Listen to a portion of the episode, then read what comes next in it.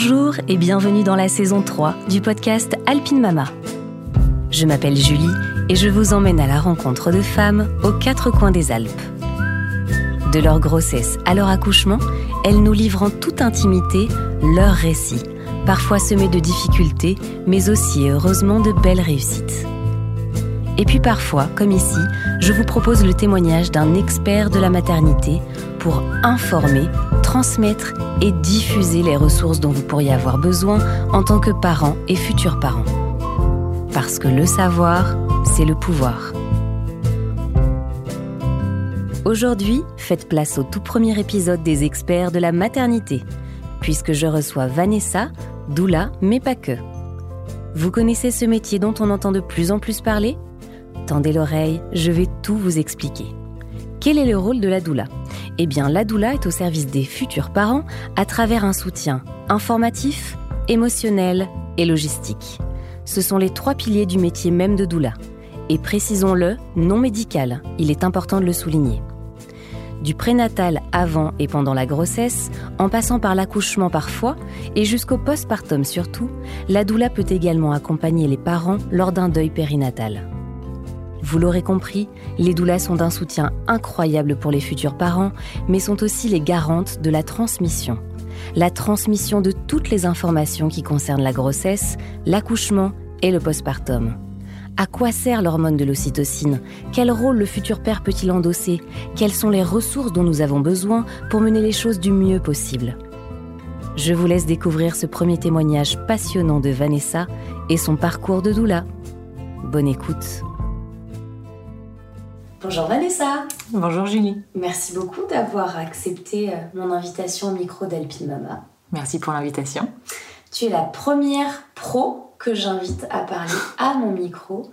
Euh, aujourd'hui, on va parler de ton métier, ton métier de doula. Tu vas nous expliquer en long, en large et en travers euh, en quoi consiste ce métier et à qui il s'adresse si on a des questions par la suite, euh, tu pourras y répondre si tu veux bien. Tout à fait. Mais euh, je vais avoir euh, envie de comprendre avec toi comment tu peux aider les parents à qui tu t'adresses exactement, si tu veux bien.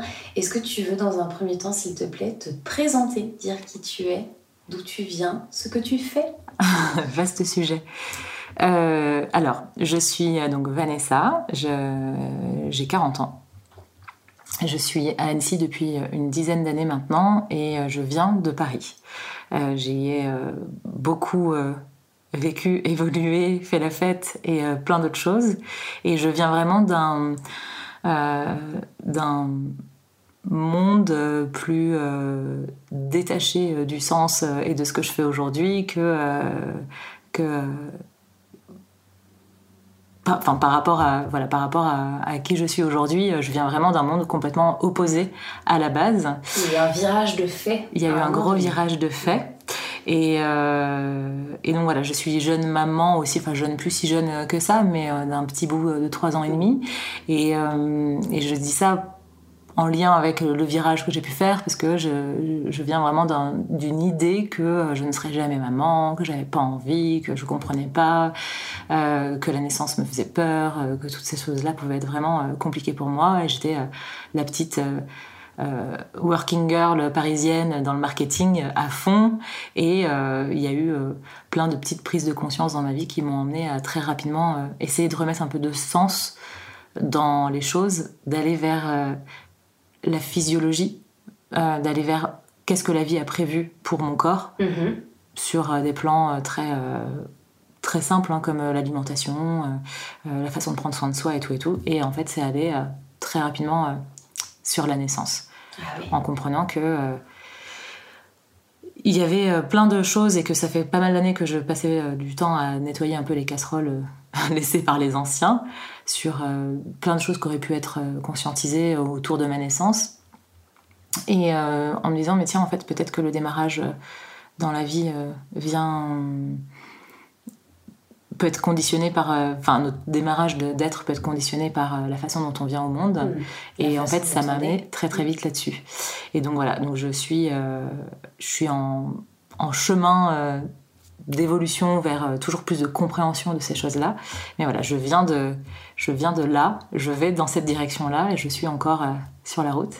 Là, aujourd'hui, en 2022, on peut dire concrètement que ton métier premier, c'est doula. Exactement. Et à côté, tu as quand même d'autres euh, compétences, d'autres professions satellites, on va dire, qui euh, nourrissent ton métier de doula. Mm.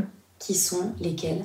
Alors, c'est plus des, des outils que j'utilise. Euh, c'est plus une boîte à outils, mais euh, c'est vrai que j'ai une double casquette, j'ai une casquette de thérapeute à côté que je mets pas forcément en avant euh, tout de suite, mais c'est plus les personnes une fois qu'elles commencent un accompagnement avec moi peuvent savoir qu'il y a d'autres outils que j'utilise. Mm. Peut-être que je vais les mettre un peu plus au premier plan aussi parce que c'est toujours des outils intéressants, mais je me suis formée énormément à plein plein plein plein de choses notamment euh, à la lithothérapie, donc euh, l'utilisation des pierres euh, en énergétique, sur des soins énergétiques. Mhm. je me suis formée comme énergéticienne. Enfin, formée, c'est un vaste mot. C'est plutôt, j'ai développé développé des compétences là-dedans en, en, suivant aussi des, des formations sur la relation d'aide thérapeutique et compagnie. Mhm. Formée aussi comme professeur de yoga. j'ai fait des formations de coach d'astrologie. Astrologie récemment. Euh, donc voilà, ça part un petit peu. Jeune, jeune astrologue.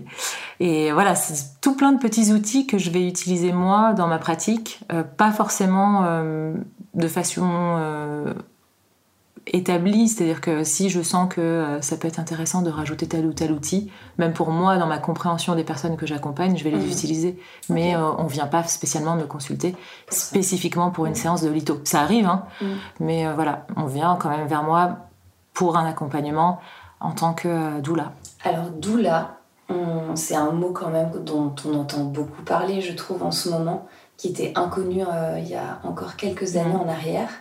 Mais pour les personnes qui connaissent pas encore euh, ce, ce métier, cette profession, parce que c'est un, métier vraiment à part entière, comment tu expliques euh, ce, ce- ce travail-là, ce métier, cette, ce type Mhm. d'accompagnement? C'est quoi une doula? Alors une doula, euh, c'est quand même pas encore un terme qui est très très connu, même si c'est vrai qu'il y a un boom depuis euh, deux ans, deux trois ans, euh, ça, a un peu explosé sur les réseaux sociaux. Je pense que le confinement y a été aussi pour quelque chose. On, s'est un peu plus renseigné sur ce qui se passait autour de chez nous. Doula, ça veut dire euh, littéralement, ça vient du grec et euh, littéralement, ça veut dire au service d'eux. En fait, c'est euh, la servante ou l'esclave. C'est pas hyper positif de dire ces choses-là, mais c'est vraiment plus une question de, posture. Une doula, c'est quelqu'un qui est au service de la maternité, en tout cas dans, dans sa définition euh, là, euh, métier, entre guillemets, euh, c'est une personne au service de la maternité, au service des couples, au service des futurs parents, Mhm. ou parents célibataires, peu importe leur statut, pour les accompagner dans, dans un soutien informatif et aussi émotionnel et, et logistique. C'est vraiment les trois piliers de la doula, c'est ça, c'est information, soutien émotionnel et soutien logistique dans euh, toutes les étapes qui entourent l'arrivée d'un enfant. Que ce soit en, avant la conception, Mhm. pendant euh, la grossesse, pendant l'accouchement, euh, mais aussi euh, surtout euh, le postpartum. Ah oui. Euh, voilà, c'est vraiment d'accompagner, donner des infos euh, qui sont claires, sourcées et euh, non. Euh, C'est-à-dire que moi, j'ai pas, j'ai pas d'intérêt à choisir ça plutôt que ça pour une personne. Je, je suis pas dans le conseil, je suis pas en train de dire il faut que tu fasses comme ça. Euh, ça va être plutôt de dire voilà tout- toutes les façons de faire. Mhm. Et comme ça, les parents peuvent faire des choix éclairés, en conscience, de, euh, ou aussi de comprendre pourquoi est-ce que tel ou tel protocole peut être appliqué et d'être moins dans le flou. D'accord. Dans la grossesse, on se retrouve vite à être sur des, des rendez-vous euh, mensuels, de suivi euh, médical euh, autour de, de cette grossesse qui évolue. Ouais. Mais il n'y a pas beaucoup de place pour le reste autour et les parents se retrouvent un petit peu seuls face à l'expérience des gens. Et en fait, on se retrouve avec euh, 12 millions de conseils, euh, et moi j'aurais fait comme ça, et moi je ferais comme ça. Ou alors euh, des. euh, des ouais, c'est ce que je, je dis toujours, c'est la première porte des conseils non sollicités, la grossesse. C'est, euh, et t'as décidé d'accoucher comment? Ah oui, t'as décidé ça. Ah ouais, non, mais tu verras, ça, c'est pas possible. Et en fait, Exactement. c'est hyper naturel. Mm. Et c'est normal, moi aussi, j'ai été cette amie-là Mm. euh, à me projeter sur des choses que je ne connaissais absolument pas, puisque ce n'est pas mon histoire. Mm. J'ai été la pire, euh, la pire amie. Quand je me vois aujourd'hui dans mon dans ma posture de doula, je me rends compte que j'étais pas du tout la bonne pote à avoir euh, avant d'avoir conscience de toutes ces choses-là, parce que j'étais celle justement euh, qui disait les trucs euh, sans forcément sourcer ses infos, qui disait les trucs sans. Mais t'es folle C'est ça. c'est bon, pose-le ton bébé, il va être complètement accro à toi. Ça... que des trucs comme ça. Et et voilà, ou même, euh, enfin, je reviens, quand, quand, je dis que je reviens de loin, je reviens même d'un endroit où, un endroit euh, sur, sur cette planète où, où je me disais que l'allaitement, mais c'était n'importe quoi, c'était une aliénation de la femme et que. Ah ouais, ouais, ouais, T'es passé quand même ah d'un extrême à un autre. Ah, mais d'un extrême à un autre. Je dis, si un jour, par malheur, j'ai un enfant ce sera césarienne programmée euh, direct. Moi, je veux savoir tout, où, quoi, comment. Euh, j'ai pas envie de souffrir. Puis l'allaitement, jamais de la vie. C'est pour les vaches. J'ai sorti des trucs, mais d'un autre monde, qui était complètement conditionné par. par un environnement, par les gens que je fréquentais à ce moment-là, mais aussi par par la perception que j'ai eue euh, de mon éducation, de, des choses que j'ai pu entendre. Et en fait, on se rend compte qu'on est ultra conditionné. Moi, je suis hyper euh, sensible à tout ce qui m'entoure et je suis hyper sensible au, narratif euh, cinéma aussi, par exemple. Mm. Toutes ces choses-là. je sais que c'est très difficile pour moi de regarder des films parce que je, deviens une éponge et j'ai l'impression de fusionner avec ce qui se passe dans un film. Donc, et, malgré tout, le, la naissance m'appelait, il y avait quand même quelque chose de l'ordre de... C'est quand même un truc de fou. Mais je trouvais que c'était quand même bizarre. et que euh, je voulais garder le contrôle et que l'allaitement, euh, bah, j'en avais que entendu des choses mauvaises, donc euh, forcément, forcément, j'étais pas conditionnée à me dire ces choses-là. Et justement, ton envie de devenir doula, elle est arrivée à, à quel moment, brièvement, quand, qu'on sache un petit peu Elle est arrivée. eu ces envies-là. Est-ce que c'est le moment où toi, t'as mis un pied dans la maternité? Pas du tout. Alors, il y a un truc vraiment hyper, euh, presque schizophrénique chez moi, c'est que j'avais ce côté très euh, euh, tourné vers l'extérieur, très show-off, paillettes et compagnie dans ma vie parisienne. Et à côté de ça, il y avait un monde intérieur très dense, très riche, très profond et très émotionnel et très en lien avec les enfants. Et j'arrivais pas à comprendre pourquoi. Donc euh, j'étais la babysitter de mon, de mon, de mon coin euh, quand euh, j'étais gamine, mais très jeune, je gardais des nourrissons. j'étais, j'avais mon BAFA, je m'occupais des tout petits en colo. Et quand j'avais 25 ans, je crois, j'ai fait un bilan de compétences avec le Pôle emploi pour mhm. essayer de savoir un peu qui j'étais c'est un truc qui se faisait sur un mois et euh, je sortais d'école de, com et tout et tout et je voulais absolument qu'on me sorte que j'étais directrice marketing quoi. Et en fait, euh, le bilan de compétences au bout d'un mois de test me dit, bah, en fait, vous, euh, c'est péricultrice. Et je dis, ah, mais n'importe quoi, moi je veux pas. Et puis c'est là où j'étais dans mon discours de n'importe quoi, la grossesse, la naissance, jamais de la vie, l'allaitement, tout ça, tout ça. Et j'avais ce truc, du coup, en toile de fond qui m'a accompagné ces dernières années en me disant Mais pourquoi Péricultrice est sortie quand même? C'est fou, quoi. c'est clair. C'est du délire. Et euh, alors, je savais que j'avais ce petit truc euh, avec les tout petits. Mes copines, très rapidement, quand elles ont eu des enfants, c'est vers moi qu'elles se tournaient. Même si maintenant, avec le recul, je me rends compte que j'étais certainement la pire. Mais. Euh, mais voilà, j'ai une patience inouïe avec les tout petits. Je ne sais pas d'où elle sort parce que je ne suis pas quelqu'un de patient dans la vie en général. Mais avec les tout petits, ça se faisait comme ça. Avec l'envie de prendre soin des mères, de mes copines quand elles devenaient mères. Et voilà, il y avait ça quand même qui était là. Et donc, gros changement de vie aussi. 2014, euh, ça a été une année charnière pour moi. Euh, donc, j'étais dans la com, euh, j'étais chargée de projet, chef de projet web dans une agence digitale. Et je reçois, et, enfin, deux choses. Il y a eu cette fameuse vidéo euh, du professeur Joyeux sur, euh, chez Drucker où euh, je le vois parler de l'alimentation et je me dis, mais attends, c'est dingue. Mais ouais, il a raison. Et puis d'un coup, je me prends un peu un bouleversement en mode. Qu'est-ce qu'il racontait Je fais peut-être. Bah, il faisait son petit show classique qui est hyper simple et explicatif sur pourquoi est-ce qu'on fait n'importe quoi avec notre alimentation en fait. C'est une petite vidéo qu'on retrouve Drucker, Sophie Marceau, professeur Joyeux et euh, que j'avais vu passer sur Facebook. Et donc là, je me suis rencardée sur le type et j'ai regardé toutes ses conférences, ces trucs. Je l'ai vu lui-même en conférence, j'ai lu tous ses bouquins. Et je me suis dit, bon, je fais vraiment n'importe quoi dans ma vie. mais voilà, en, sans jugement euh, aucun sur euh, qui j'étais avant, tu vois, mais euh, Mhm. juste, bah, j'ai j'ai changé et puis je suis très euh, tranchée. C'est-à-dire que quand je prends une décision, j'y vais et je change tout. Et j'aime bien expérimenter les choses, donc j'ai expérimenté sa façon de voir les choses et je me suis rendu compte qu'effectivement, ça ramenait beaucoup de, de bien-être dans ma vie. Et au même moment, je reçois une vidéo d'une interview d'Isabelle Chalut, euh, interviewée par Lilou Massé, que ma meilleure amie m'envoie comme ça en disant Regarde, c'est fou ce métier, je connaissais pas. Et je suis en train de faire des. En quelle année c'était C'était ça? en 2014. D'accord. Et là, je me souviens de dire à ma meilleure amie Mais moi, en fait, je veux faire ça toute ma vie. Et hop, je raccroche et. euh, Isabelle Chalut, qui est. Isabelle Chalut, qui est la grande, la grande déesse infinie de, euh, des doulas, quoi. C'est, euh, elle est la incroyable. référence. C'est la référence. euh. Exactement, qui est au Canada. Et, euh, et je ne savais pas que j'étais en train vraiment de planter une graine incroyable ce jour-là.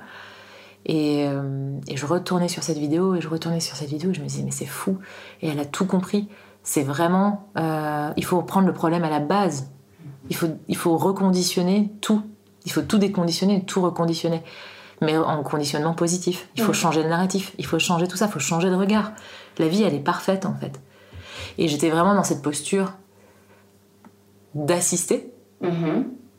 dans le sens où je m'en remettais à l'extérieur, je, je donnais mon, ma connaissance et mon pouvoir au- à l'extérieur en disant bah, je, voilà, euh, euh, je pense que tu sais mieux que moi, à tous les niveaux, à euh, changer et me dire mais je vais me renseigner sur ce que je suis supposée faire, être ou comprendre pour pouvoir être en lien euh, différemment avec euh, le monde extérieur. Quoi. Donc ça a été vraiment assez, assez charnière cette année-là. D'accord. Et de- de- à partir de là, j'ai commencé à me former et à m'intéresser de plus près à tout ce qui touche au bien-être, au féminin, toutes Mhm. ces choses. Et ça m'a vraiment complètement amené vers la naissance. Quoi. Puis euh, c'est en 2018 où j'ai sauté le cap. Euh, j'ai franchi le cap plutôt même en 2017, euh, suite à un, un petit pétage de plomb au boulot. un bon burn-out comme on aime. euh, Enfin, j'a- j'allais tout droit vers le burn-out, donc euh, je pense que je me suis arrêtée à temps. Et je me suis dit, bah, je vais faire ce truc que j'avais toujours eu envie de faire, euh, c'est faire cette formation. Je sais pas où ça m'emmènera, mais j'ai très envie de- d'en savoir plus sur, sur ça.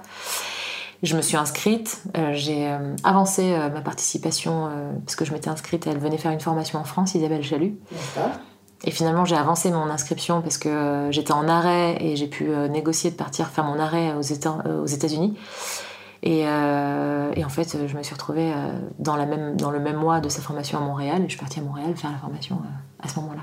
Et ce que j'ignorais en approchant mon billet, en, en rapprochant ma formation à début 2018, parce que j'avais prévu de me former fin 2018, c'est que euh, j'étais enceinte à ce moment-là. Mhm. Et euh, j'ai appris ça la veille de mon départ, quoi. Donc euh, ouais. j'ai fait toute ma formation dans la découverte aussi de ma grossesse et tout ça. Donc Donc, tu as baigné dans le début, on va dire, de la maternité, avec ce début de grossesse. exactement. En démarrant cette formation. Mm. Ce qu'on peut dire aussi, c'est que tu as accouché euh, d'une façon qui est, enfin, d'une façon qui est un, un peu différente, alternative à un accouchement, on va dire, euh, j'aime pas ce mot, mais classique, quoi. Je suis sortie du schéma classique, quoi. Ça c'est Ouais. sûr. Ouais. J'ai accouché chez moi, dans mon salon, en plein centre-ville d'Annecy, dans un immeuble de 60 lots. Comme quoi c'est possible. C'est possible, Ouais. c'est possible. On n'est pas obligé d'être dans une maison au fin fond de la campagne, euh, isolée euh, pour pouvoir le faire. Mais euh, ouais.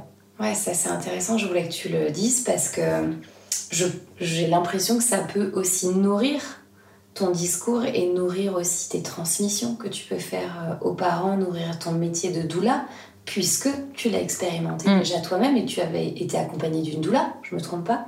Euh, j'ai pas réellement. Enfin, le jour J, oui, mais qui était, qui s'était inscrite sur la session de formation qui du coup suivait mon accouchement, Ok, en fait. ok. Mais du coup, je lui avais transmis beaucoup de choses sur comment. Mais euh, clairement, sur cet accouchement, sur mon accouchement, euh, j'y suis allée un petit peu en mode. euh, bah c'est bon, j'ai les infos, euh, je sais ce que je vais devoir faire et tout, mais j'ai oublié que, et ce que je ne savais pas, c'est que quand on accouche, on n'est pas doula. Mm. On fait juste comme on peut avec euh, ce qu'on a. Et, et euh, je, si, je, si je devais refaire les choses, je le ferais quand même beaucoup plus accompagnée Mm. en amont. Euh, et j'étais un petit peu, euh, je pense, arrogante dans, dans ce regard que je pouvais avoir sur non c'est bon j'ai compris à la naissance ça va être ça mm. et, euh, et, je me suis rendu compte que voilà j'avais la connaissance mais euh, quand on est enceinte ou quand on accouche on n'est pas doula pour autant quoi ouais. Donc ça c'est vraiment on peut pas avoir tous les rôles ouais mm. c'était vraiment ma première leçon quoi de ouais, bien comprendre que ça se ça se place pas au même endroit dans notre corps, quoi, cette compréhension-là, quand on le vit pour acquérir une compétence ou quand on le vit parce qu'on on devient maman. Quoi. Ah, ça sera peut-être l'objet d'un prochain enregistrement. Ah, peut-être. Découvrir ton accouchement à domicile. quand, on, quand tu parlais, tu présentais le métier de doula, tu disais que ça s'adressait aux parents. Alors ça, c'est un truc qui m'a un peu euh, marqué quand tu m'avais dit ça. Euh, je t'avoue que j'avais même pas pensé euh, forcément à la place du papa dans ce type d'accompagnement-là. Et à chaque fois que tu m'en parles, en fait, tu parles des parents. Mm. Ou tu spécifies, comme tu l'as fait tout à l'heure, des, euh, des parents qui peuvent être solo aussi, mm. ou euh, peut-être des couples aussi homoparentales. Mm. Donc ça, c'est hyper intéressant. De quelle façon, en fait, tu accompagnes euh, les parents? Ça, tu vas nous l'expliquer. Mais déjà, ce que j'aimerais savoir, c'est comment ces parents-là te contactent? Comment ils ont l'idée de se dire, tiens, on va se faire accompagner mm. par une doula? C'est-à-dire qu'on on, le sait, dans le podcast, on aborde, euh, chez Alpine on aborde différents types d'accouchement. Donc on commence maintenant à découvrir le champ des possibles, mais on sait qu'il y a quand même une, voie principale, entre guillemets, classique, euh, qui est celle de l'hôpital, des gynécologues, et que pour l'instant, ça reste, euh, ce qui est à côté reste satellite. Donc, il faut vraiment arriver à tomber sur des personnes qui ont l'envie de contacter des sages-femmes, euh, qui ont l'envie de contacter des doulas. Donc, toi, comment, tu, comment ces parents-là te contactent Par quel biais? Est-ce que c'est du bouche à oreille? Est-ce que euh, comment ça se passe? C'est beaucoup de bouche à oreille. Euh, aujourd'hui, c'est les sages-femmes souvent qui peuvent m'envoyer leurs patients. D'accord qui deviennent mes clients. Et mhm. je, je, je, mets vraiment l'accent sur ça parce qu'il y a une différence fondamentale, euh, c'est que je ne suis pas euh, médicale, je ne suis pas personnel médical et je fais absolument rien de cet ordre-là, ni euh, thérapeutique, ni voilà, j'ai zéro diagnostic, zéro prescription, rien mhm. du tout. Donc c'est les sages-femmes qui dans leur suivi demandent si ils sont aussi accompagnés par une doula et s'ils veulent donne mon contact. Donc j'ai mhm. beaucoup de sages-femmes qui m'envoient du monde mais aussi euh, tous les cours satellites justement euh, prénataux, euh, tout ce qui est yoga prénatal, toutes ces choses-là. Il y a toujours une maman dans le groupe qui est accompagnée par une doula et qui explique un peu ce que c'est. Et là, d'autres mamans qui se disent Ah, tiens, ça m'intéresse. Voilà, ça vient souvent comme ça. Les réseaux sociaux. Les réseaux sociaux sont.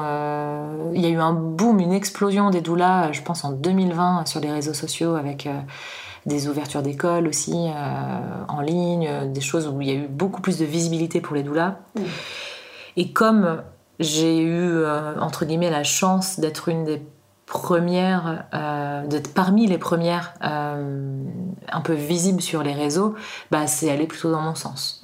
Dans le sens où j'ai, on, est, on est un, petit groupe de doulas en France assez euh, en lien les unes avec les autres. On fait aussi pas mal de choses euh, euh, les unes avec les autres, un peu éclatées sur la France entière hein, finalement. Mais on se renvoie du coup pas mal de monde dans, dans, des choses qu'on va pouvoir faire ensemble, dire ensemble, des choses comme ça. Mais les réseaux sociaux ont beaucoup, beaucoup, beaucoup aidé. Et puis je fais beaucoup de petits ateliers, de petites transmissions aussi de groupes. J'essaye de prendre la parole en public le plus souvent possible, pas assez à mon goût. Euh, ça, c'est en, voie de changer et de, m'impliquer un peu plus euh, publiquement euh, pour aussi donner de l'information, quoi. Vraiment donner de l'information et dire ça existe, allô, on existe. Donc voilà, les parents me trouvent de cette façon-là et, et, là, de plus en plus, ils tapent Doula Annecy et tombent sur moi aussi sur Internet. Quoi. Quand est-ce qu'on te contacte? C'est quand le meilleur moment pour contacter une doula? Il n'y a pas de meilleur moment pour contacter une doula. Ça peut être euh, à tous les moments. Mais pour un accompagnement, euh, je commence rarement un accompagnement avant les 5-6 mois de grossesse. D'accord. pour un accompagnement à la naissance, par exemple.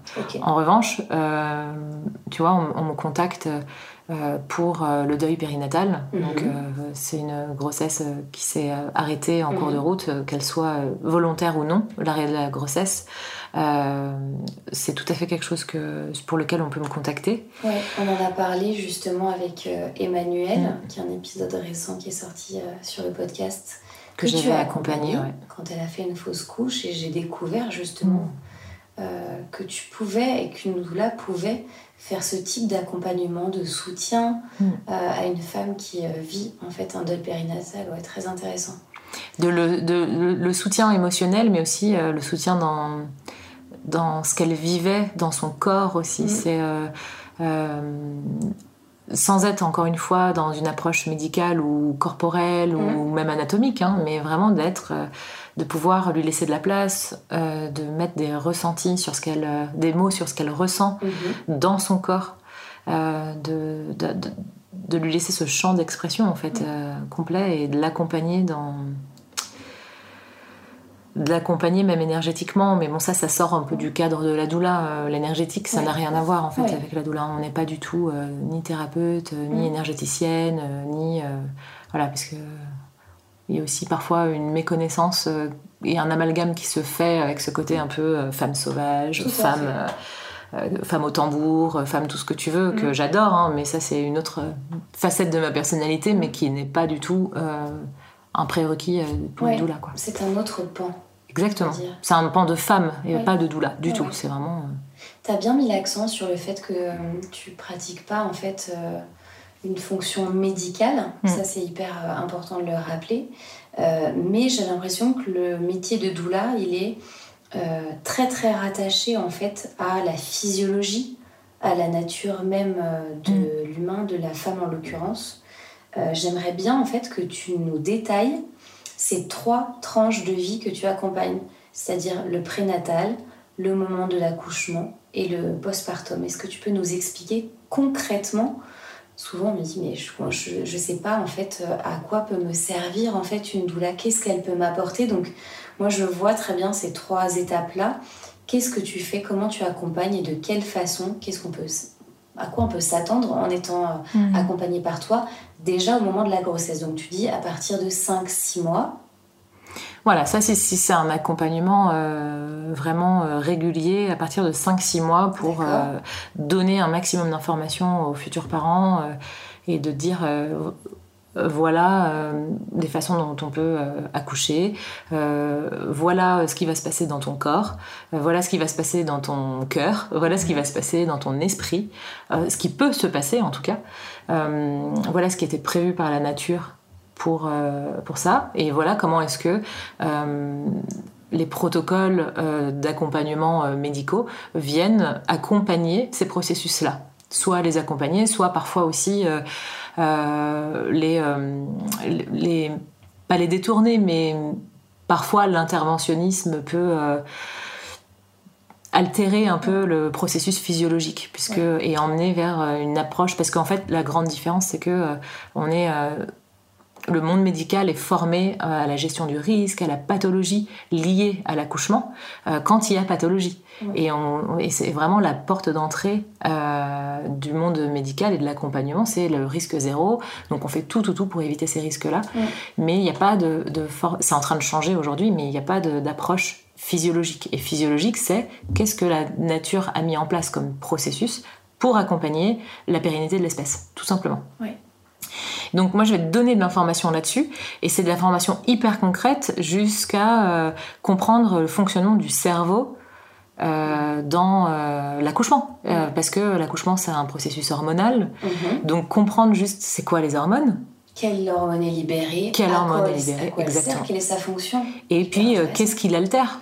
Qu'est-ce qui fait que bah, on va parler de la fameuse hormone de l'accouchement, l'ocytocine, et, et, et- et remettre l'ocytocine au centre de au centre de- du processus de l'accouchement, c'est comprendre comment elle arrive l'ocytocine, mais aussi pourquoi elle part, qu'est-ce qui l'altère et, euh, et quel est le message qu'elle renvoie au cerveau. Et moi j'adore. En fait, c'est aussi ma façon d'approcher les choses. C'est pas toutes les doulas qui font ça, mais mon approche, elle va être vraiment presque anthropologique, j'aime bien l'appeler comme ça, parce que je vais remonter à euh, notre système euh, mère, en fait, hein, notre carte mère, notre, notre disque dur interne, mhm. euh, de qu'est-ce qu'on a comme programme en tant qu'animal,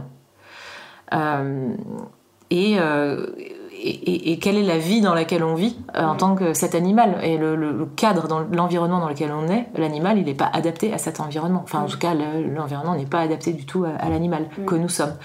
Et donc, c'est de comprendre bah, qu'est-ce qui va euh, étouffer l'ocytocine et comment est-ce qu'on peut la ramener dans le corps. Comment est-ce qu'on peut lui, dire vas-y, sors, t'es pas en danger, là, tu peux venir, viens. Puisqu'il y a d'autres hormones comme l'adrénaline ou le cortisol qui viennent complètement court-circuiter l'ocytocine. Il faut vraiment l'imaginer comme une petite, petite bulle toute timide qui sort quand elle est en confiance et en sécurité.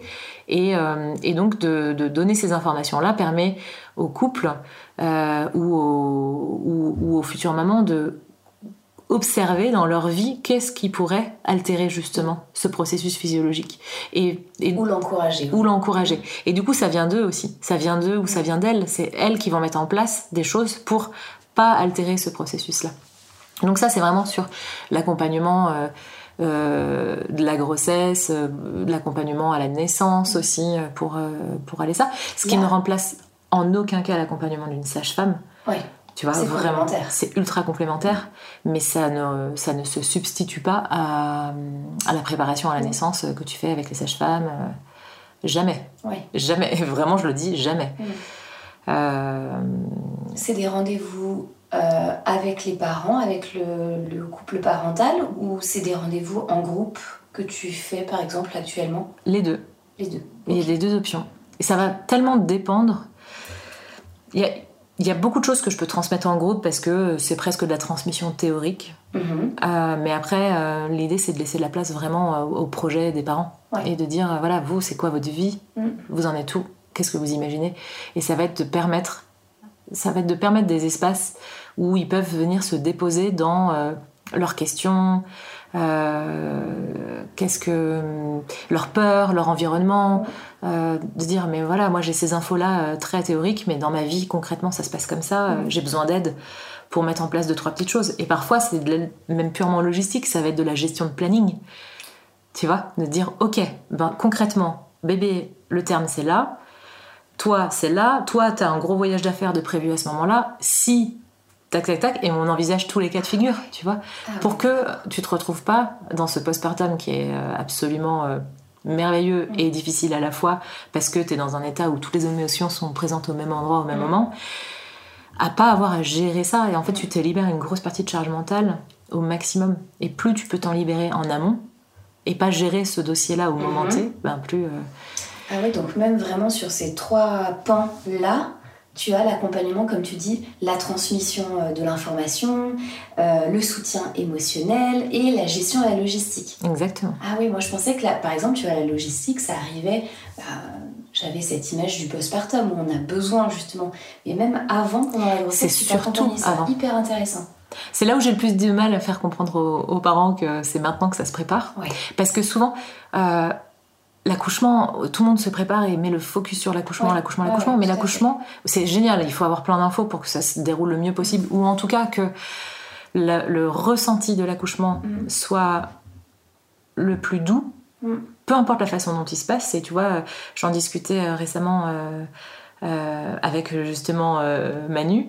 Euh, j'ai accompagné un accouchement déclenché, il y a eu une hémorragie, on était en salle de naissance à la clinique, j'étais là, j'étais présente.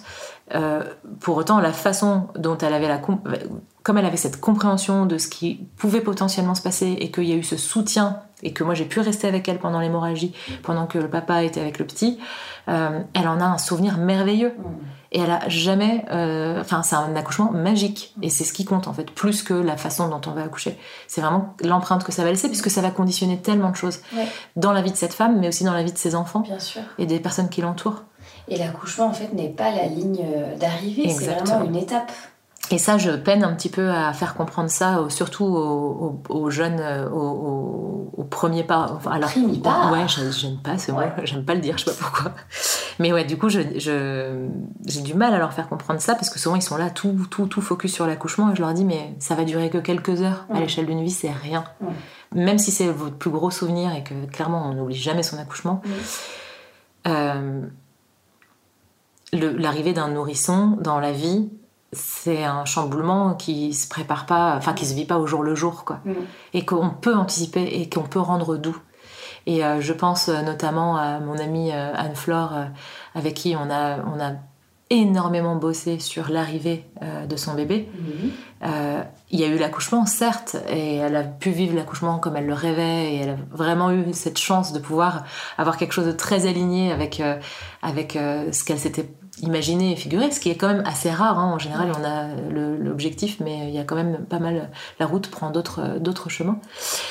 Et, euh, et en fait, elle s'est euh, elle, mis énormément de disponibilité à préparer l'après. Et à se préparer ces trois mois qui suivent, ce quatrième trimestre, mhm. comme on l'appelle, avec le mois d'or qui est là dans, dans, dans, ce quatrième trimestre mais de pouvoir vivre cette maternité naissante euh, en, douceur, euh, à l'horizontale, mm. euh, accompagner des autres et de vraiment créer, de se donner les moyens de créer un soutien physique et logistique pour l'après. Donc ça, c'est vraiment la partie pendant la grossesse où les deux parents sont, vraiment mm. concernés et, suivent en tout cas cette, fin, ces recommandations. Tu peux transmettre aussi des livres, des contenus à, mm. à, lire, à voir pour aider tout ça. Le jour J de mm-hmm. l'accouchement, est-ce qu'une doula assiste à l'accouchement, aide à l'accouchement? C'est possible. C'est possible, ça dépend du projet euh, des parents et de leur envie aussi d'avoir une personne supplémentaire. En général, le lien est tellement fort déjà que c'est plutôt chouette. Mm. C'est plutôt une, un joli moment qui, se crée. Mais euh, c'est difficile d'être présente à l'accouchement puisque la plupart des accouchements se passent à l'hôpital euh, ou à la clinique, mais en tout cas en maternité, en structure, et que les portes ne sont pas ouvertes euh, pour les doulas. C'était déjà difficile d'entrer avant 2020, mais depuis 2020, avec toutes les mesures sanitaires, c'est très très très compliqué. Là, à cause du Covid, on demande un accompagnant. C'était ouais, c'était déjà le cas avant. On disait un accompagnement en salle de naissance, mais il pouvait y avoir des souplesses parfois. Tu sais, euh, la femme qui débarquait avec son mec et sa mère. Oui. Il, il disait pas forcément euh, vous choisissez, euh, c'est l'un ou l'autre quoi. Ça pouvait arriver quoi. faut avoir envie d'accoucher avec sa mère aussi, hein, mais ça c'est encore un autre sujet. Ça c'est vrai, je disais quelle horreur, même pas tant pour ça, mais c'est-à-dire être déjà dans une situation que tu, tu vas accoucher qui n'est pas tout à fait toi-même, mais qu'en plus on tu te dois choisir. tu choisis entre ta mère qui t'a conçu et ton mec que tu as choisi. bon courage. Le choix insupportable. Le choix horrible. Mais les portes sont assez fermées. Comment tu l'expliques ça? Il y a eu... Euh il y a eu pas mal de mécompréhensions et de dérives euh, de pratiques de doula euh, un peu euh, très militantes il y a une vingtaine d'années. Parce que c'est un métier qui vraiment émerge depuis une vingtaine d'années, mais qui était très peu connu. Mm-hmm. Et, souvent, c'était dans l'idée de reprendre son pouvoir, reprendre reprendre, euh, et, ce qui est toujours le cas, hein, il s'agit de reprendre son pouvoir, mais pas dans le pouvoir qu'on entend avec sa notion de force, tu vois. C'est pas d'y aller en force, c'est vraiment de. Pour moi, le pouvoir, c'est être capable d'eux. Mhm. Et c'est reprendre ma conscience que je suis capable d'eux. C'est ça mon pouvoir. Et, ces doulas euh, étaient un peu plus militantes, euh, un peu plus en, en, confrontation avec l'univers médical pour essayer de changer les lignes. Sauf que, ben, on s'est bien rendu compte que c'est pas en confrontation que les choses marchent, mais plutôt d'accompagner ce qui existe déjà et d'essayer de, euh, de pouvoir être juste une personne euh, posture, entre guillemets, euh, qui est là pour être le lien avec cet espace de confiance où les parents ont pu s'installer pendant toute leur grossesse. C'est pas l'un ou l'autre, c'est pas les opposés, on n'est pas contre. C'est vrai que c'est difficile euh, de rentrer dans un monde qui n'a pas conscience de la physiologie toujours, même si les choses sont vraiment en train de changer. Je pense que les réseaux, sociaux, la visibilité de ces informations aide aussi les sages-femmes euh, de salles, de, de plateaux, de, les sages-femmes techniques en fait à l'hôpital et euh, les obstétriciens, obstétriciennes à aller chercher peut-être ces informations, mais c'est des informations qu'ils doivent aller chercher. C'est pas ce qui leur est servi. Et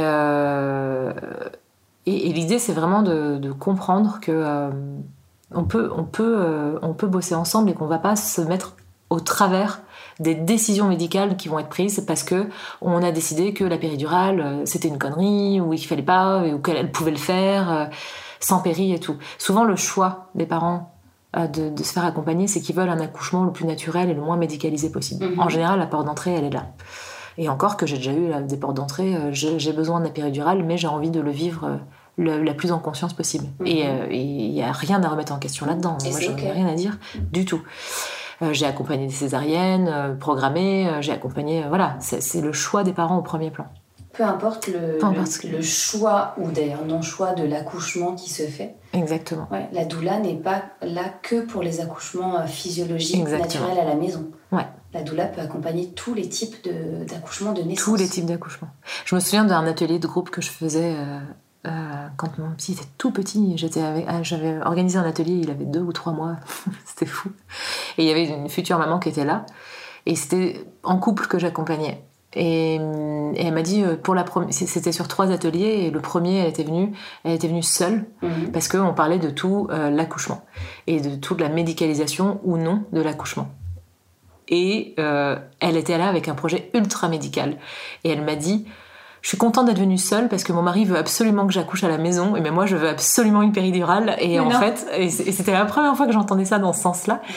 Et, euh, et elle m'a dit heureusement qu'il n'a pas entendu tout ce que vous avez dit parce que euh, il m'aurait tanné à me dire euh, il faut pas il faut pas il faut pas elle me dit mais moi maintenant que j'ai toutes ces infos là je, je, je sais que maintenant mon environnement de sécurité c'est l'hôpital, c'est euh, la péridurale, et euh, voilà, c'est tout ça. Et je veux, ça, ça me met en sécurité. Et je dis, mais c'est ce qui compte le plus. Mm. C'est là où tu te sens le plus en sécurité qu'il faut euh, valoriser.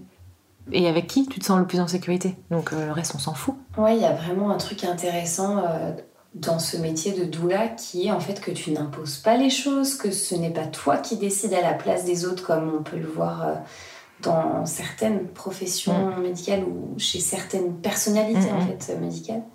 Mais que tu proposes en fait tu proposes tu transmets l'information pour laisser en fait un choix éclairé aux personnes que tu accompagnes. Ça c'est hyper intéressant. Mm. hyper intéressant parce que euh, c'est pas toi en fait qui dois décider à la place de ses parents. Jamais et d'ailleurs vraiment c'est des dérives qu'on nous on, peut voir hein, chez certaines doulas encore aujourd'hui euh, des doulas qui vont vraiment dire euh, non allez vas-y tu peux le faire tu peux y arriver euh, les mm. écoute pas des choses comme ça. Ben, une doula pas censée faire ça elle n'est pas supposée du tout faire ça. Et récemment j'ai été très frustrée parce que les portes de la maternité se sont fermées sur moi sur un accouchement mm. où je voyais bien que ma présence aurait été intéressante pour et pour l'équipe et pour euh, ce couple, mhm. euh, et que ça aurait donné beaucoup plus d'autonomie au couple et du coup beaucoup plus d'espace à l'équipe. Mhm. Et j'ai un peu poussé un coup de gueule euh, sur les réseaux sociaux, j'ai tagué l'hôpital, c'était un risque à prendre, et j'ai une sage-femme qui m'a contactée de l'hôpital du coup et qui, qui a ah échangé avec moi et qui m'a expliqué pourquoi la porte était fermée au doula, notamment à l'hôpital Lancy. Et, Qu'est-ce qu'on t'a expliqué? Et, et, qui m'a parlé de ces exemples de doula qui se sont interposé euh, sur des, euh, sur des, euh, des choix, des directions que l'équipe médicale voulait prendre par rapport au déroulement de l'accouchement et qu'ils ont senti qu'ils perdaient leur patient, leur patiente, et que la patiente regardait la doula à chaque fois qu'il y avait une décision qui devait être prise, quoi. Hmm.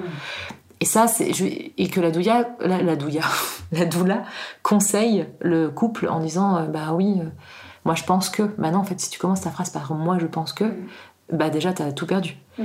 Il n'y a pas, c'est pas ma place de de, de, penser, de diagnostiquer, d'observer, d'imaginer. De... C'est sûr qu'au bout d'un moment, je commence à observer des signaux, des choses et tout qui trompent pas. Bien sûr. Mais euh, je vais pas dire, tiens, euh, il y a tel truc qui vient d'arriver, ça veut dire qu'il va se passer ça, ça, ça derrière. Je ne suis pas médecin. Je n'ai pas de blouse blanche. Mm. Je ne suis pas dans le diagnostic. Je ne suis pas dans la surveillance de l'accouchement. Je, je, ne souhaite pas et je ne le suis pas, en fait. Mm.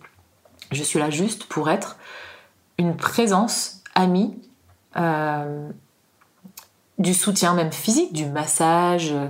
Euh, je peux masser, il y a deux trois petits points euh, d'acupression qui peuvent être chouettes à stimuler, donc je vais montrer mhm. aux partenaires comment stimuler ça. et en fait, je suis aussi un énorme soutien pour la deuxième personne qui est là. que ça, ce soit c'est vraiment un truc sur lequel je veux qu'on mette la lumière parce que c'est quelque chose que j'ai découvert mm. il y a peu de temps et j'ai trouvé ça en fait juste formidable parce que les papas se, vraiment sont, sont enfin, ne savent pas comment se rendre utile en fait dans un accouchement. Alors parce qu'on se dit c'est la maman qui porte l'enfant, c'est la maman qui le met au monde, mais en fait le papa il a un énorme rôle à jouer. Sauf que euh, dans les cours de préparation à l'accouchement, euh, on lui donne l'information en fait, mais on lui donne pas vraiment, euh, je trouve, si on peut lui dire bah, tu peux masser à cet endroit-là, etc. Mais je trouve que ça manque vraiment de euh, tiens, on te remet en fait les clés de euh, ce cadre en fait mm. que vous avez choisi, ou tiens, c'est toi qui as les cartes en main pour euh, faire en sorte que ça se passe de, telle ou telle façon ou encadré. Mm. Et ça, je, trouve ça génial en fait que la doula donne aussi ce rôle au papa, en tout cas les informations pour que lui puisse prendre son rôle de mm. père avant même que son bébé naisse, quoi.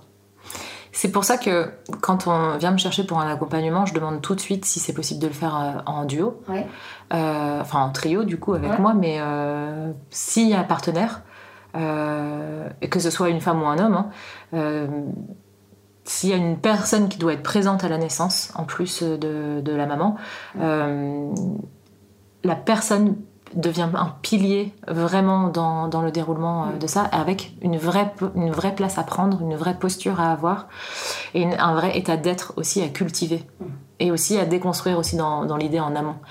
Et en fait, la personne vient complètement... Euh, rentre, fusionne complètement euh, dans cette naissance, mais aussi peut s'en extraire parce qu'en fait on sait jamais comment on va réagir à une naissance et ça peut être choquant. on va atteindre de tel niveau d'intensité que ça peut ramener, réveiller des mémoires un petit peu enfouies, des choses, ou même la propre histoire de sa propre naissance. Bien sûr. Euh, et on ne sait pas ce qu'on va aller contacter à ce moment-là. Et avoir une, bulle de sortie, avoir quelque chose ou quelqu'un qui soutient à ce moment-là, c'est génial. Moi, j'ai J'en discutais hier encore avec un papa euh, qui, a, qui était mais épuisé au moment où le bébé sortait et qui n'a pas pu euh, vraiment savourer le moment de, l'arrivée de son enfant euh, qui voulait absolument euh, réceptionner dans ses mains. Mais il était rincé, épuisé, ça faisait 36 heures que ça durait. Et il y avait personne qui pouvait le soutenir lui parce que lui s'est mis la mission de soutenir à tout prix sa femme. Et voilà. Et j'ai une de mes meilleures amies pareil qui a accouché. Un accouchement qui a été très long.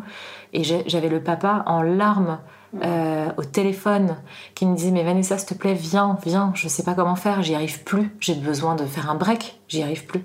Et moi euh, tu vois j'ai des frissons et j'en ai les larmes aux yeux rien que de te le dire parce que je me dis mais c'est tellement injuste euh, de le laisser dans cet état-là, tu vois, j'avais envie de...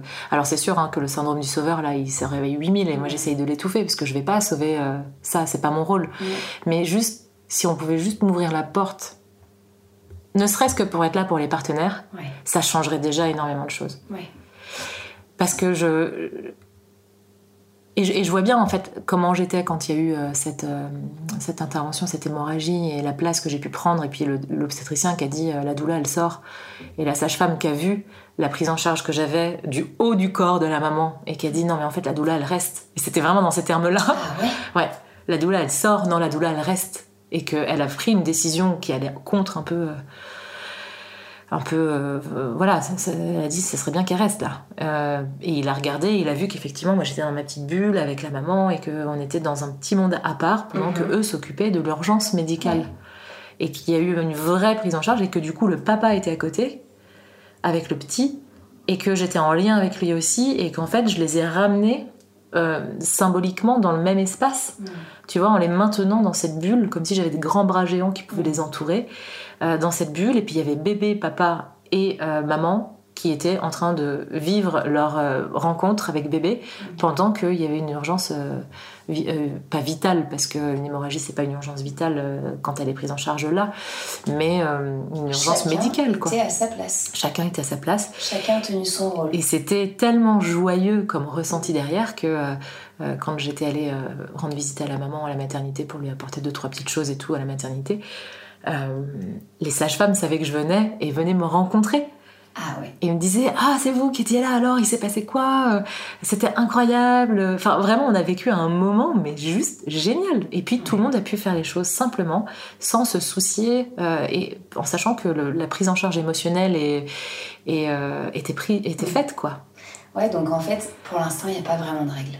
Des fois, tu as pu rentrer, des fois, tu pas pu rentrer. Je pense que ça dépend aussi de la personne que tu as en face, ça dépend de, du contexte. Le contexte sanitaire du Covid n'a évidemment Bah, il a pas aidé. pas aidé du tout. Mais il y a quelque Et- chose à faire. Il y, a, il y a une rencontre à organiser. Il y a un endroit où on pourrait se retrouver Mm. et dé- décider ensemble de ce que je peux faire et pas faire. Mm. Ça veut dire que, évidemment, j'aurais pas mon champ de compétences euh, large, Mhm. mais on peut décider que, comme une convention en fait, Mm. ça, je Ouais, fais, je fais, je fais, je fais, et euh, c'est ça. Et en plus, c'est un problème euh, qui est décrié par les sages-femmes euh, en structure, parce que tu sais, il y a le code noir des sages-femmes qui crie à une femme, une sage-femme, et on sait que ça va être très difficile de mettre ça en place, parce que Bien le sûr. système, il est pas du tout en train d'aller dans le sens de ça. Mais justement, en fait, c'est une, la doula arrive aussi au moment où le système est en crise et que, en fait, l'intérêt, l'objectif, c'est pas d'accueillir en fait toutes les femmes qui euh, accouchent, mais au contraire de trouver, de retrouver, parce qu'en fait, c'est pas nouveau, on revient aussi à un type d'accouchement qu'on avait avant, mais avec un- encore un meilleur accompagnement, Mhm. et peut-être prendre en charge à l'hôpital, en maternité, uniquement euh, les personnes qui ont besoin d'un- d'un- d'une intervention, d'un soutien euh, médical, mais peut-être laisser le champ libre à d'autres accouchements de se faire ailleurs, dans une, en dehors de cet établissement euh, hospitalier. Ça, ce serait euh, vraiment le but ultime, euh, magique et tout. Ça se passe plutôt comme ça en Angleterre. Ah En Angleterre, on va à l'hôpital accoucher vraiment quand on est sur euh, quelque chose qui sort un peu du cadre physiologique. Et donc on en rentre du coup dans le cadre pathologique, Mhm. mais euh, c'est très naturel euh, dans les pays anglo-saxons ou les pays du Nord euh, euh, scandinaves, euh, on accouche chez soi. Ouais. Et c'est normal en fait, c'est une culture normale. Mhm. Et on va à l'hôpital quand il y a un problème, ou, et puis souvent c'est des problèmes qu'on peut détecter en amont de la Mhm. naissance, hein, donc euh, c'est pas une urgence au moment de la naissance. Parallèlement à l'hôpital euh, ou euh, clinique, peu importe, maternité, ça t'est arrivé aussi d'accompagner des parents, euh, alors évidemment plateau technique, donc qui Oui. vont euh, dans la, la- la salle spécifique au plateau technique, euh, sans intervention médicale au sein de- d'un établissement médical comme un hôpital. Il n'y a pas de plateau technique en clinique d'ailleurs, hein d'accord? À la clinique, non, il n'y en a pas. Dans d'autres cliniques, Dans d'autres cliniques. Si, si, il y en a, il y en a une. Si, si, il y en a quelques-uns en France, des plateaux techniques. Il y en a à Chambéry, il y en a. D'accord. Ça t'est arrivé aussi d'accompagner des parents sur des accouchements à domicile Tout à fait. D'accord Toujours en présence d'une sage-femme Mhm. qui fait des accouchements à domicile. Mhm. Oui, parce euh, que tu ne remplaces pas parce que je ne ce remplacerai jamais la sage-femme. La doula peut le faire ou ne, ou ne pas le faire. De quoi On a nos ventres qui gargouillent. Ça gargouille là. Euh, la doula, en fait, peut accompagner les parents euh, un accouchement à, la- à domicile ou pas. Toi, tu l'as fait. Est-ce Mhm. que tu le fais encore, ça Ouais, ouais, Être sûr. présente au moment de l'accouchement Oui. à domicile Ouais. Oui, oui, je le fais. On s'accorde avec la sage-femme, euh, il y a une prise en charge médicale qui est faite et qui est annoncée, et puis on. Et puis. euh, Et puis je travaille de concert avec la sage-femme. Donc, vous vous mettez d'accord, Ouais. vous dites aux parents à quel moment on appelle la sage-femme, à quel moment on appelle la doula pour que les deux puissent intervenir euh, Exactement. à la maison et accompagner en fait ce, ce chemin. Toi, tu arrives à garder ta place. Il y a des sa- sages-femmes avec qui tu t'entends bien, avec qui Mm. tu as l'habitude de travailler. Vous savez, vous travaillez un peu de, de concert tout- Mm, toutes mm. les deux pour savoir euh, ce que elle, elle va pouvoir faire, ce que toi tu vas pouvoir faire pour que chacune en fait respecte son, son travail. Et puis clairement, dans un accouchement, et c'est aussi pour ça que je, la façon dont je vais accompagner les couples, euh, que ce- quel que soit leur projet d'accouchement, si je ne suis pas là le jour de la naissance, c'est pas grave. Mm. Parce que la façon dont je vais les accompagner, je leur dis, vous- je vous donnerai vraiment toutes les clés pour que les seules ressources ce soit vous et pas moi. Et si moi je peux pas être là, c'était le cas par exemple avec Manu, je devais être là. Ouais. Et euh, je me suis vraiment rendu compte, ce jour-là, il y a eu des chutes de neige incroyables. Euh, je me suis retrouvée bloquée. Il y a eu un changement d'équipe au même moment euh, dans son accouchement. Et euh, l'équipe précédente était OK. Mais il y a eu un changement d'équipe, donc je savais pas, j'y vais, j'y vais pas, j'y vais, j'y vais pas. Mm. Et en fait, c'était très compliqué de faire toute cette route jusqu'à Saint-Julien avec la, neige, sachant que, je rappelle, hein, je suis parisienne, donc limite, il y a un flocon de neige, je sors les chaînes. Ouais, Donc c'est absolument pas mon, mon domaine. euh, Voilà, je me sens vraiment pas du tout. euh, Enfin, j'ai vraiment l'impression euh, d'être une poule devant un œuf carré quand il y a de la neige, quoi. C'est- vraiment pas moi. Et là, je me suis dit, ben voilà, interférence extérieure qui n'est pas du tout dans mon champ de contrôle. Euh, Manu qui est là en train d'accoucher, on, on a préparé tout ça ensemble, euh, on a envie, en plus on a un lien vraiment particulier avec Manu parce que avec tout ce qu'elle a traversé, tout ce qu'on a traversé, puis on se connaît depuis super longtemps. T'as aussi ce côté très affectif où j'ai envie d'être là, tu vois. Et en fait, c'est pas possible. Et là, je me suis dit, mon Dieu, j'espère ne pas être cette espèce de ressource qui manque au bon déroulement de son accouchement. Ouais. Et du coup, bah, c'était pas le cas. Mm. Et c'est là où je me rends compte que, bah, quelque part, euh, j'avais bien fait mon boulot. C'est que euh, Tu donnes les clés. elle avait les clés, elle avait tout, elle a Mm. fait ce qu'il fallait. Et à partir de ce jour-là, je me suis dit, mais plus jamais, je fais plus d'astreinte.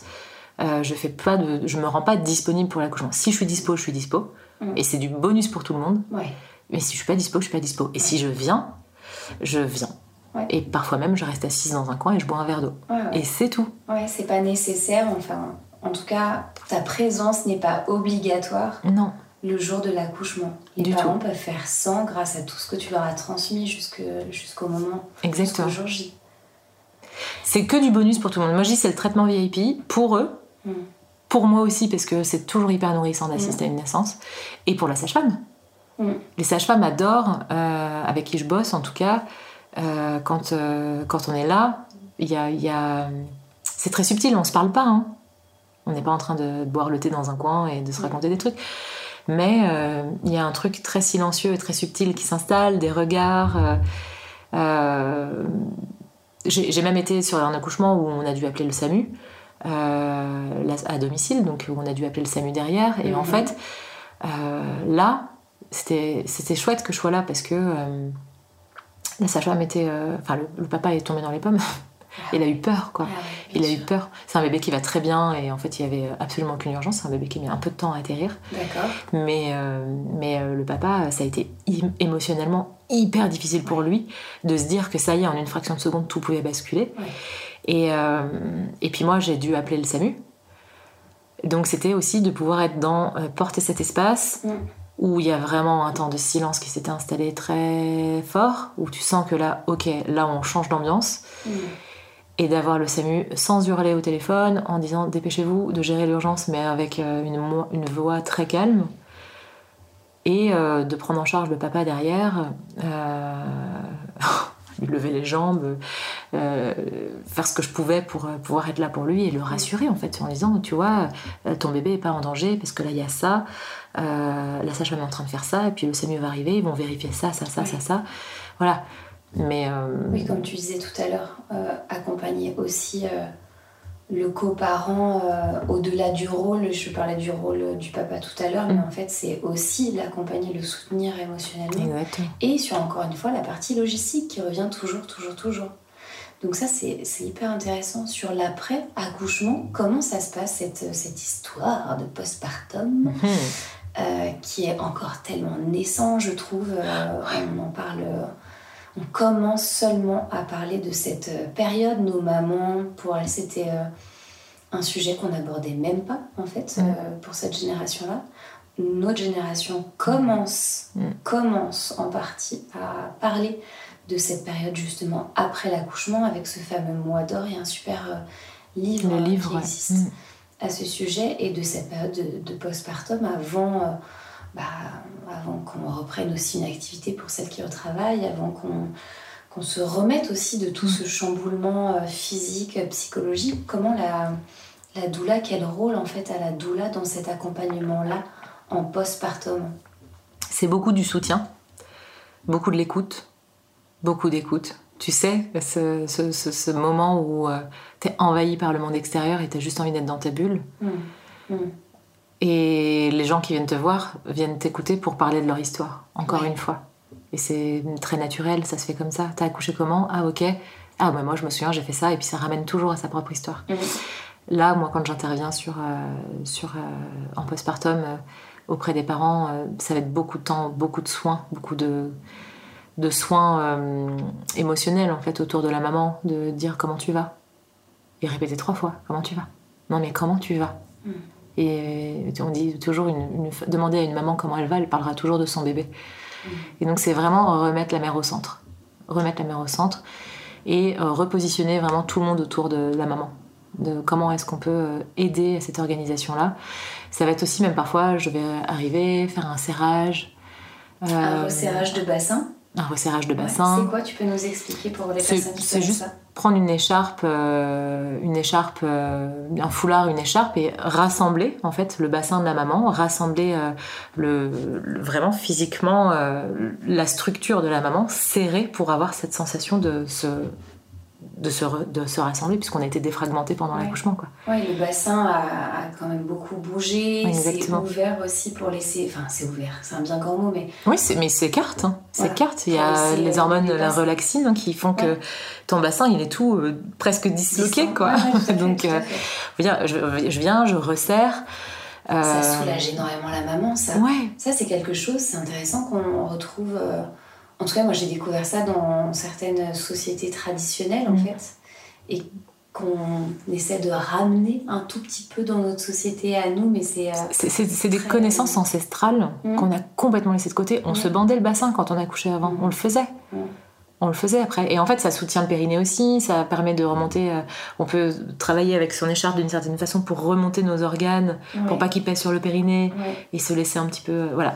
Oui, parce qu'il y a des sensations comme ça, hyper désagréables, mm. physiquement parlant, au-delà des douleurs qu'on peut avoir, euh, ou pas d'ailleurs, mais mm, mm. qu'on peut avoir suite à, l'accouchement, pour plein de raisons différentes, mais il y a quand même cette, sensation qui est déconcertante, étrange aussi du fameux vide, du ventre mm. vide. Euh, mais euh, c'est des petites choses qui peuvent aider justement et qu'on ne va pas chercher chez euh, un médecin, un gynéco ou autre. Donc je, j'imagine très bien la doula dans ce rôle-là. Ouais. Après, ça peut aller encore plus simple. Hein. Il y a des super doulas, je pense notamment à, à Julia. et Maman, tu deviendras, qui, elle, qui, elle, intervient uniquement sur le postpartum et, euh, et vient vraiment amener une assistance euh, physique et, émotionnelle, soutien, où elle va même euh, jusqu'à faire à manger, en fait. ça m'est arrivé, hein. moi je vais, je viens, je fais un petit plat, on va nourrir la mère en fait. On va nourrir la mère qui nourrit son enfant, mais on va la nourrir sur tous les plans. Sur le plan émotionnel, le plan physique, euh, le plan logistique, euh, d'arriver, de vider un lave-vaisselle, euh, plier une bassine de linge. Enfin, mm. on sait, hein, comme le linge, c'est une bête noire, quoi. C'est con, hein, mais je dis, mais laisse ton doudou à la porte, va chez la maman, plie son linge. Mm. Je te jure que tu lui fais le plus beau cadeau du monde. c'est clair. C'est un truc de fou. Amène-lui à manger dans son lit. prépare-lui un bon plat. Viens pas les mains vides. On s'en fout des doudous. il y aura toute la vie pour offrir des doudous. Mm juste ramène un bon plat de lasagne parce qu'elle en a trop besoin. Et, euh, et, ça va être aussi de porter le bébé. C'est des bébés, euh, les bébés euh, physiologiques. Hein, quand, enfin, je dis physiologique, c'est physiologique pour un bébé le besoin d'être porté. Mm. Ça lui permet de comprendre le monde, d'enregistrer de, le monde, mm. d'être porté d'une certaine façon. Donc, aller porter le bébé pendant que la maman peut prendre un peu soin d'elle. Mm. Tu sais, cette fameuse douche, moi je l'appelle la douche Bali. Au début, quand tu arrives à prendre une douche, plus de 5 minutes, c'est Bali. Ouais, c'est clair. Et moi, je disais, attends, je pars à Bali. c'est clair que c'est, oui, c'est quasiment euh, impossible. C'est quasiment impossible. C'est le plus rapide du monde. Exactement. de devenir un maman, quoi. C'est dingue. En, surveillance extrême, en hypervigilance, en tout ça, tout ça. Avec euh, le, bébé derrière la porte. Exactement. tu sais, de la douche. Dans son cosy. voilà, mais tu veux pas trop faire de bruit si jamais il dort, mais en même temps, tu veux quand même garder un œil dessus si jamais il a besoin. Ah ouais, donc ça, tu vas venir et savoir que tu as quelqu'un qui est en train de marcher pendant 20 minutes dans le salon avec un bébé euh, et qui lui chante une berceuse euh, mm. et que c'est complètement ok, bah voilà. Mm. Et euh, ça va jusqu'à sur des grosses détresses. En tout cas, parfois la nuit peut être vraiment compliquée. Maintenant, moi, pour moi, c'est plus facile de le faire, mais je peux, je peux aussi être là la nuit, aller passer une nuit sur un canapé et me dire, bah, tu te réveilles la nuit. Tu vas allaiter six fois ton bébé cette nuit, mais je serai là et on va mm. boire une tisane ensemble. Et voilà. Ça, c'est encore un peu plus compliqué euh, logistiquement à mettre en place. Bien sûr. Mais c'est possible. C'est vraiment possible. Et c'est pour ça que moi, je crois que le grand futur de, de l'humanité, euh, c'est aussi de, de regrouper. Euh, c'est la communauté, quoi. C'est le village. Mm. C'est pas, c'est pas possible d'être seul. Cet isolement des jeunes parents, mais il est juste hallucinant, quoi. C'est anthropologiquement parlant, les tribus, elles faisaient 30 à 40 personnes. Et c'est 30 à 40 personnes qui prenaient en charge le nouveau-né et la mère. Là, on est deux. Donc notre carte mère, notre programme mère, on est deux, il a cette information. Dans certains couples, on est moins que deux, puisque ça arrive parfois que l'autre parent, le papa, aussi retourne très très vite euh, travailler, ou soit pas dispo, soit, voilà, soit très occupé ou à son compte, ou je ne sais quoi. Et, donc on la maman peut se retrouver très très vite seule. Hein. Et, mais, mais, ouais, mais parce qu'on est programmé à être mmh. entouré de personnes qui prennent en charge ça pour que la mère puisse se reposer. Et, euh, et dans, les dans les sociétés traditionnelles, les mères ne sont pas aussi fatiguées que chez nous. Ah oui. Comment ça se passait en quelques mots? Bah en fait, euh, c'est vraiment, tu pourrais imaginer le, village ou la tribu vraiment en, cercle qui se superposent les uns aux autres. T'as les bébés au centre, les mères autour, les, euh, toutes les relatives aux mères encore autour, et puis euh, les, les, hommes, les parents qui, qui étaient un peu autour et qui s'occupent bah, d'aller chercher les, les, les, ravitaillements, de protéger aussi des prédateurs. Enfin, là, je te parle vraiment de, de 300 000 ans en arrière, quoi. Hein. De, mais on retrouve quand même ces modèles-là encore dans les sociétés traditionnelles. Quand tu vas vraiment dans les, les, sociétés ultra connectées, qui n'ont jamais perdu cette connexion à la nature, mm. au sens des choses, euh, nous, on est là en train de se payer des, des, séances de doula pour aller apprendre des choses que eux, ils ont même pas internet et, euh, et ils savent depuis la nuit des temps parce qu'il n'y a jamais rien qui a entravé ces, ces phénomènes-là et, et c'est évident. Et nous, on regarde ça. Euh, tu sais, de notre regard euh, de blanc euh, privilégié euh, qui dit Oh, c'est rigolo comment ça se passe là-bas en Amazonie ou en Papouasie ou des choses comme ça. Mais en fait, c'est le monde à l'envers, quoi. C'est le monde complètement à l'envers. Et justement, combien ça coûte, Vanessa, de se faire accompagner par une doula? Ça dépend. Ça va dépendre des doulas. Euh, moi, je peux parler que de moi euh, sur ça parce que euh, j'ai fixé mes tarifs d'une certaine façon. mes séances sont à 80 euros. C'est des séances qui durent entre une heure et demie et parfois un peu plus parce que parfois on a du mal à s'arrêter. je recommande en général trois séances pour vraiment. avant la naissance? Avant la naissance, mhm. pour avoir le temps vraiment de poser pas mal d'informations, notamment sur les hormones, parler de l'allaitement. Euh, se préparer à l'allaitement aussi, euh, en complément de ce qui est déjà vu avec les sages-femmes, se préparer logistiquement. Au moins trois séances, c'est mhm. déjà pas mal. Euh, mais après, ça peut être. Il y a des parents qui veulent me voir une fois par mois depuis qu'ils ont appris leur grossesse. Et du coup, on va être beaucoup plus sur du soutien, de l'écoute, des choses comme ça. Et puis euh, à la rentrée, euh, je prépare aussi une autre façon d'accompagner. Euh, j'en parlerai plus dans les mois à venir. À partir de septembre, je pense que je vais prendre un peu la parole sur ça pour préparer cette façon d'accompagner, parce que j'accompagne à distance aussi. J'ai accompagné des mamans qui sont à Lille, des mamans qui sont en Bretagne. là, bah, hier, une naissance au Pays Basque. Ouais, voilà. Donc avant-hier, une naissance au Pays Basque. Donc avec un lien vraiment très fort et et à distance, ça se fait aussi. C'est pour montrer à quel point je ne suis pas une ressource. Il n'y a même pas besoin que je sois là physiquement. Quoi. Donc au moins trois séances avant d'accoucher, potentiellement ta présence euh, à l'accouchement. Voilà. Combien ça coûte ça? Alors c'est une très bonne question. Moi j'ai vraiment fait un choix radical mais c'est encore une fois, je peux parler que de moi et de parce que la présence à l'accouchement, ça implique tellement de choses pour la vie de la doula, de comment elle, peut s'organiser dans la vie et de, du stress que ça peut engendrer aussi hein, d'être présente ou pas. Bien sûr. Et de toute l'organisation qu'il peut y avoir autour. Du coup, euh, moi, je ne fais pas payer la présence à la naissance. Je fais des échanges. Je fais une donation libre, euh, une cagnotte. Euh, ou en échange hein, quand, quand, quand c'est des ostéos ou je sais pas, des maraîchers, me faire payer en, légumes, ça me va très très bien. Euh, en bijoux. Coucou Manu. Coucou Manu. euh, je veux pas faire payer, euh, je veux plus faire payer, je l'ai fait. Et en fait, je, je trouve que j'aime pas ce rapport-là parce qu'il y a dans dans l'échange financier, sur ça, je trouve qu'il y a un début, il y a une fin. Il y a une attente. Il y a une attente, il y a comme un résultat à atteindre. Et moi, j'ai pas envie, il n'y a aucune application de résultat dans ma pratique.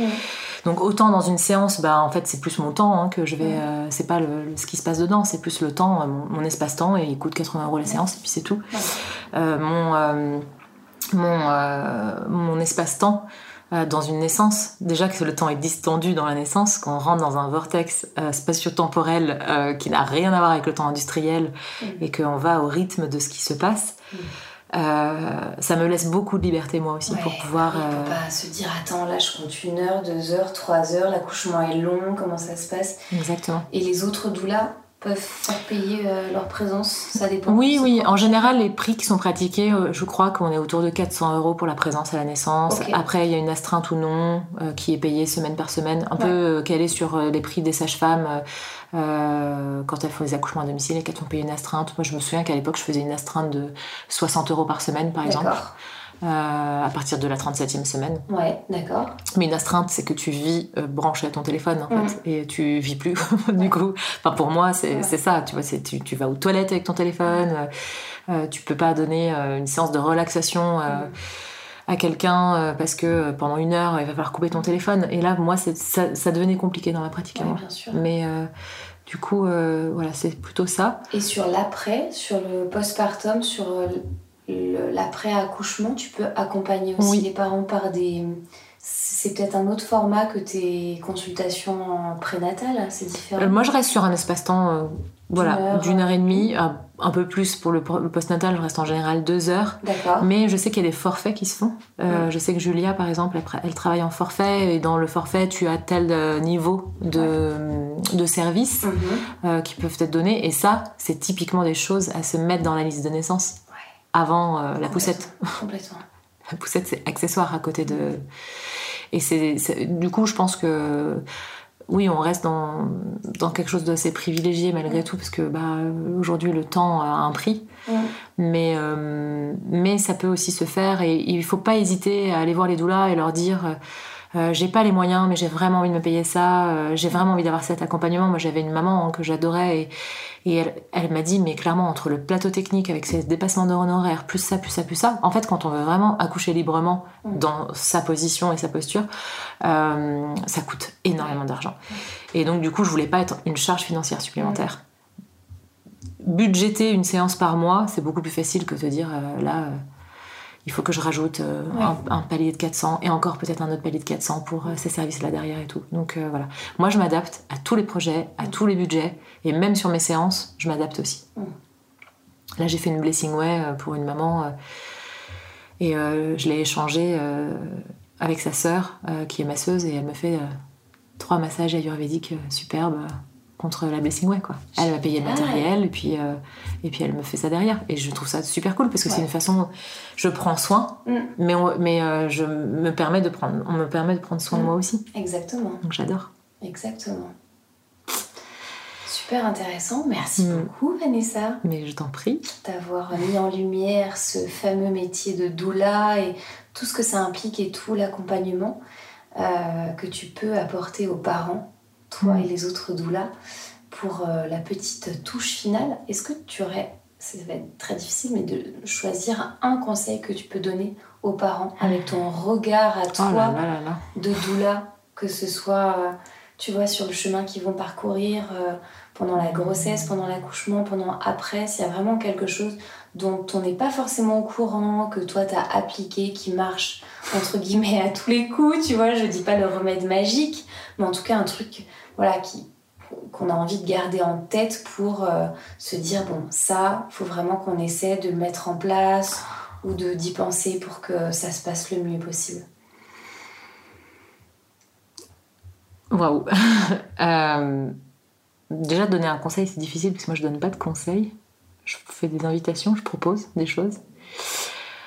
Euh, le truc comme ça qui me vient ça serait entourez-vous entourez-vous créez votre village créez votre village, euh, restez pas seul. Mm. Après, qui vous mettez dans votre village, ça vous, ça, vous regarde, mais vraiment, euh, euh, ouais, restez pas seul, entourez-vous. Mm. De femmes D'hommes De qui? De femmes, d'hommes, de ressources, de professionnels de santé, de personnes à contacter et ouais, s'entourer. Et d'une doula, évidemment. Comme Charlotte le disait, euh, faut faire sa team, quoi. Exactement. Mm. Créer ton village. Moi, je parle de tribu. Ouais, C'est vraiment euh, constituer votre tribu, retrouver votre tribu, quoi. ouais. Merci Vanessa. Merci, Félie. Merci à vous pour votre écoute. Si vous avez aimé, remplissez les 5 étoiles avec un petit commentaire pour contribuer à votre échelle au podcast. Grande nouveauté, et si vous vous offriez le souvenir du plus beau jour de votre vie? Enregistrez avec moi votre récit d'accouchement.